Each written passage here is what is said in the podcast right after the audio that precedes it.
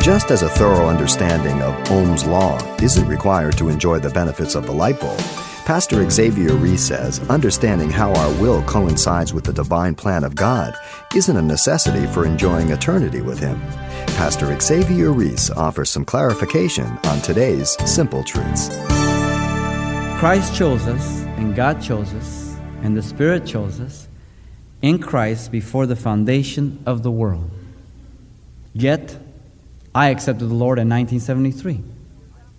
Thousands of years afterwards, He chose me according to His good pleasure. He predestinated me according to His purposes, working all things after the counsel of His will. His will. And so when I come across election predestination, I hit it with all the boldness, all the assurance, because it's doctrinal. Jesus told his disciples, You have not chosen me, but I have chosen you and ordained you. There's the word again. That you should go and bring forth fruit and that your fruit should remain. John 15, 16. Now, does this mean that man has no choice? No, for man has a free will. For the scriptures declare, Whosoever will call on the name of the Lord shall be saved. Romans 10 13. Well, wait a minute. Now, if God predestined, and how can He say whosoever wills? What if one of those guys who wasn't predestined wills? the scripture says God's not willing that any should perish, but that all should come to repentance. 2 Peter 3 9. Well, wait a minute. Now the scripture says that God's not willing that any should perish. When God wills something, doesn't that mean it comes to pass?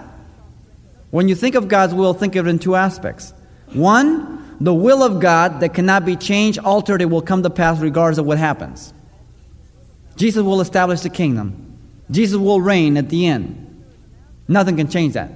But then there is an aspect of God's will that He declares to man, and He gives the man the freedom to walk within that will. Yet your obedience to it or disobedience is not going to change the ultimate will of God. Matthew 22 14 says, For many are called, listen, but few chosen. You say, Well, that's not fair, man. I mean, what if he hasn't predestinated me? That's not fair. Well, you might look at on a door that says on one side as you're looking at it, Whosoever will. And you walk in. You look back over the doorpost and it says, I chose you. You say, Well, that's not fair. Well, then walk out. But I want to be saved, then walk in. Well, what if I don't want to walk in? Well, maybe you're not predestined. But that's not fair, then walk in. the parables of Jesus, the invitation of the groom, of the wedding, was to everybody. Some came, some didn't. Why? Because man has a free will. You see, you can't fault God. The invitation is there.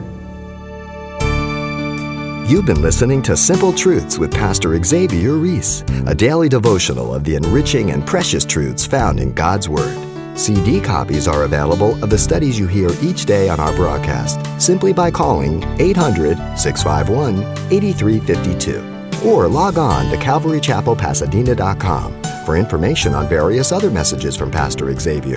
There, you'll also get information on our weekly services, announcements, even hear this program again at the radio listings link.